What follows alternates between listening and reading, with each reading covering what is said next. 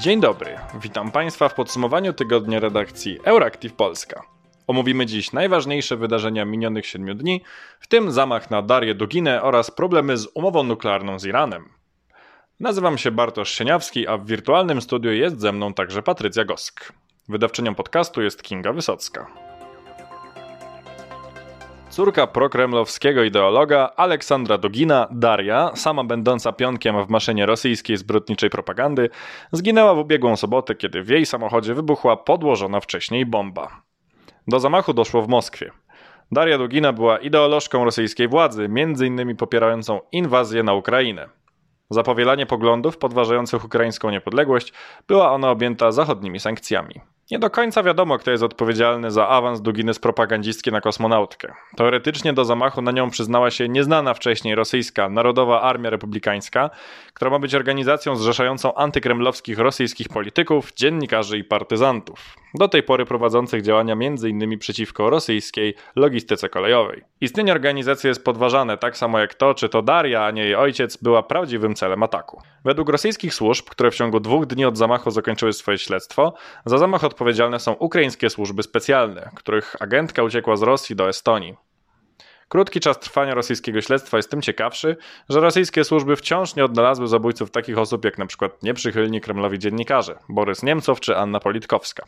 Daria Dugina pośmiertnie została odznaczona przez Władimira Putina orderem męstwa. Jej pogrzeb już się odbył. Warto zwrócić uwagę, że ukraiński ruch oporu w okupowanych ukraińskich terenach rzeczywiście coraz częściej wzoruje się na takich organizacjach jak irlandzka IRA czy baskijska ETA i ważnym współpracownikom i reprezentantom reżimu okupacyjnego zostawiają w samochodach wybuchowe niespodzianki.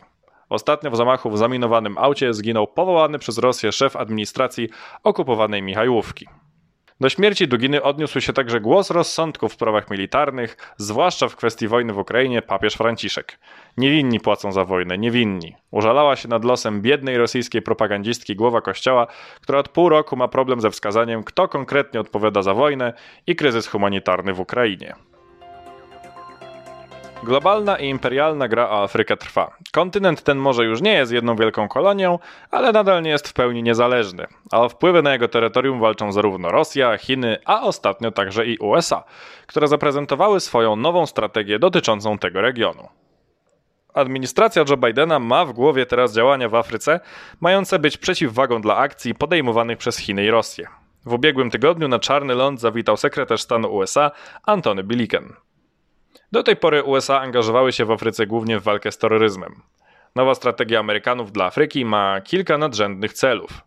Są nimi wzmocnienie demokracji i bezpieczeństwa, odbudowa gospodarcza po pandemii oraz sprawiedliwa transformacja energetyczna kontynentu i promowanie społeczeństwa otwartego. Amerykanie zapewniają jednak, że żadnemu państwu afrykańskiemu niczego dyktować nie będą i Afrykanie będą decydować sami o sobie. Póki co najważniejszym zewnętrznym graczem w Afryce są Chiny. Pekin rozwija handel z krajami Afryki, inwestuje w afrykańskie media, porty, infrastrukturę. Zachód będzie musiał wyłożyć nie lada fundusze, aby dogonić Chiny w wyścigu o imperialne zdobycze. Spójrzmy prawdzie w oczy. W Europie nie występują już klasyczne cztery pory roku, a podzwrotnikowe pory sucha i deszczowa. I nie da się ukryć, pora sucha daje nam w kość. Europejczycy lubią przejmować się kryzysami na świecie tylko wtedy, kiedy dotykają ich one bezpośrednio. I to właśnie ma miejsce. Europejskie Obserwatorium do Spraw Susz wydało ostrzeżenie, według którego suszą zagrożone jest dwie trzecie Europy. Poważna susza, która dotyka wiele regionów Europy od początku roku, nabrała rozpędu i nasiliła się na początku sierpnia. Czytamy w dokumencie, który opisuje pierwszą dekadę bieżącego miesiąca. Sytuacja hydrologiczna w Europie jest coraz bardziej poważna i z roku na rok jest coraz gorzej. Europa wysycha, pustynnieje i ma problemy ze swoimi uprawami. W mijające lato wyschło wiele ważnych europejskich rzek, a w Czechach niedobór wody odsłonił tzw. Tak kamienie śmierci, umieszczane na rzekach na wysokości ich rekordowo niskich poziomów, pochodzących z czasów suszy w ubiegłych stuleciach. Na jednym z nich, dość wymownym, znajduje się napis: Jeśli mnie widzisz, płacz. Płakać rzeczywiście się chce, patrząc na stan wody w Europie. Polska wypada w tym zestawieniu wyjątkowo blado. Na jednego Polaka przypada trzy razy mniej wody niż na przeciętnego Europejczyka. Polska ma także zasoby wodne porównywalne do pustynnego Egiptu. Do problemów powodujących hydrologiczne niedobory w Polsce należą nieprawidłowa praktyka rolna, wycinanie drzew, osuszanie rzek i mokradeł. Warto przypomnieć, że tegoroczna susza w Europie odpowiada także za rekordową falę pożarów. Trzymajmy kciuki, że wkrótce przyjdzie wilgotna jesień. 11 września w Szwecji odbędą się wybory parlamentarne. Na niepokojące tendencje polityczne w tym kraju wskazuje najnowszy sondaż wyborczy, według którego skrajnie prawicowa partia Szwedzcy Demokraci wyprzedzają poparciem największą partię opozycyjną do tej pory, umiarkowaną partię koalicyjną. Według sondażu SD może liczyć na poparcie rzędu 21,5%, a kolejna partia w stawce na zaledwie 17,4%.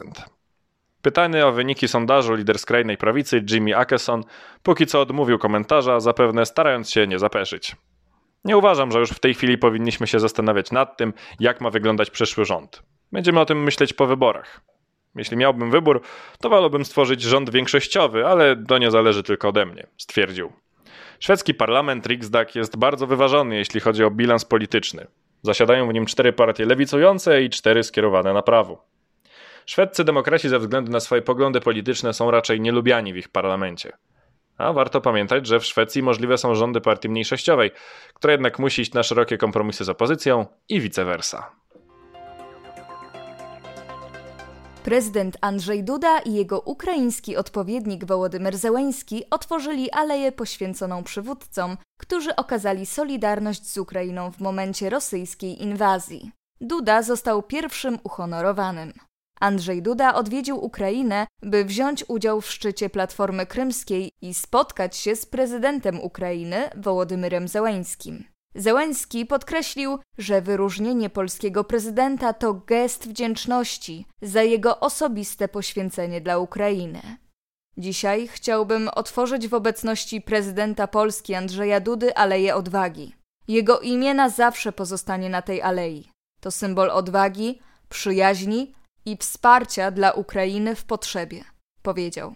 Na szczycie Platformy Krymskiej, w którym wziął udział Duda, przywódcy rozmawiali o wsparciu dla Ukrainy w obliczu rosyjskiej inwazji oraz presji na Rosję, by wycofała swoje siły z okupowanych terytoriów Ukrainy. Platforma Krymska to inicjatywa zapoczątkowana rok temu, w 30. rocznicę niepodległości Ukrainy. To międzynarodowy format poświęcony problematyce anektowanego i okupowanego przez Federację Rosyjską od 2014 roku Półwyspu Krymskiego. Funkcjonariusze rosyjskiej policji i Federalnej Służby Bezpieczeństwa 24 sierpnia rano weszli do mieszkania byłego mera Jekaterynburga, a obecnie działacza opozycyjnego Jewgenija Roizmana. Jewgenij Roizman był merem Jekaterynburga w obwodzie Swierdłowskim w azjatyckiej części Rosji w latach 2013-2018. Wcześniej, w latach 2003-2007, zasiadał zaś w Dumie Państwowej. Działalnością polityczną i społeczną zajmował się zaś już w latach 90. XX wieku, działając m.in. na rzecz walki z narkomanią. Jako mer nazywany był szeryfem z Jekaterynburga bowiem rozprawił się z szalejącą w tym mieście od lat 90. przestępczością. Od początku trwającej już pół roku rosyjskiej inwazji na Ukrainę, Roizman dał się jednak poznać także jako zdecydowany krytyk działań Kremla oraz postępowania rosyjskiej armii na okupowanych terenach.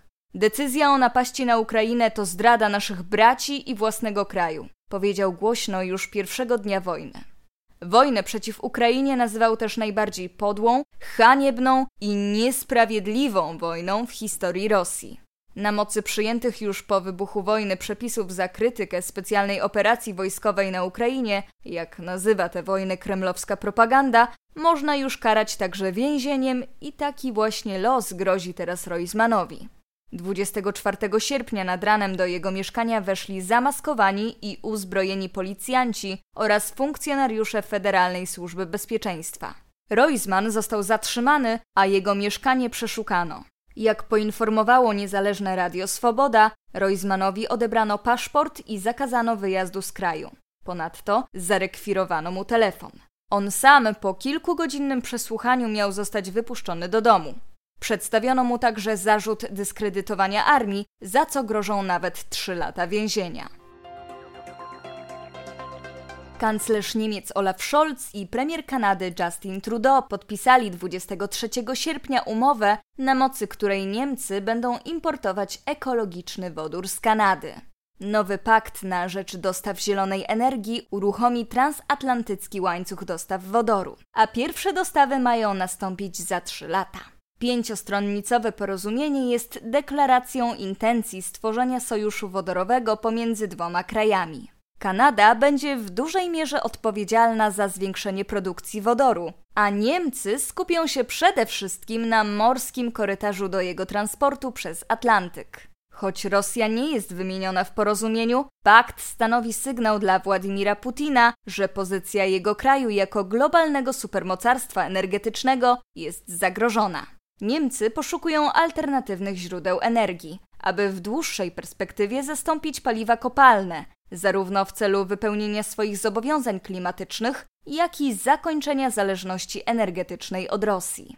Niemcy zdecydowanie preferują tzw. Tak zielony wodór, który powstaje w wyniku rozszczepienia cząsteczek wody za pomocą elektrolizy zasilanej energią odnawialną. Ale Kanada chce również produkować duże ilości niebieskiego wodoru, czyli takiego, który uzyskuje się z gazu ziemnego, ale także z emisji dwutlenku węgla, który jest wychwytywany i przechowywany pod ziemią.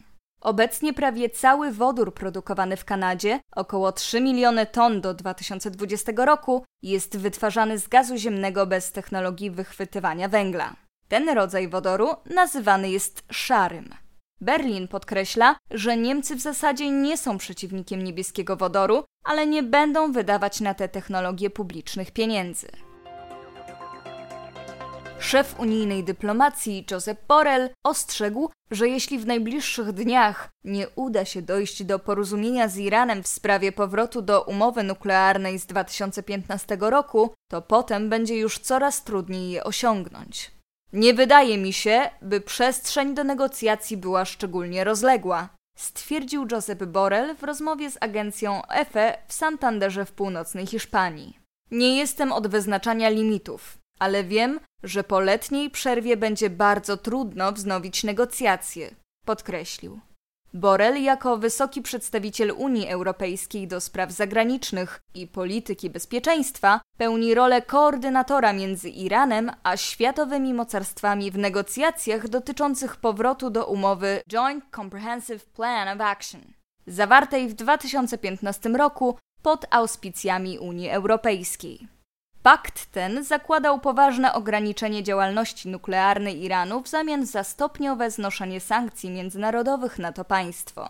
Upadek tej początkowo dobrze sprawdzającej się umowy między Iranem a stałymi członkami Rady Bezpieczeństwa ONZ i Niemcami rozpoczął się w 2018 roku, gdy ówczesny prezydent USA Donald Trump wyprowadził z niej Stany Zjednoczone. Według Giuseppa Borella ostateczne porozumienie między stronami musi opierać się o propozycję, którą on sam zaprezentował na początku sierpnia na ostatniej rundzie toczących się w Wiedniu rozmów. Od 16 miesięcy strony umowy nuklearnej negocjują porozumienie z Teheranem, ale dotychczasowe rozmowy nie przyniosły większych postępów. Porozumienie nie będzie panaceum, które wszystko rozwiąże, ale dzięki niemu świat będzie o wiele bezpieczniejszy, a Irańczycy będą w znacznie lepszej sytuacji gospodarczej, stwierdził Josep Borrell.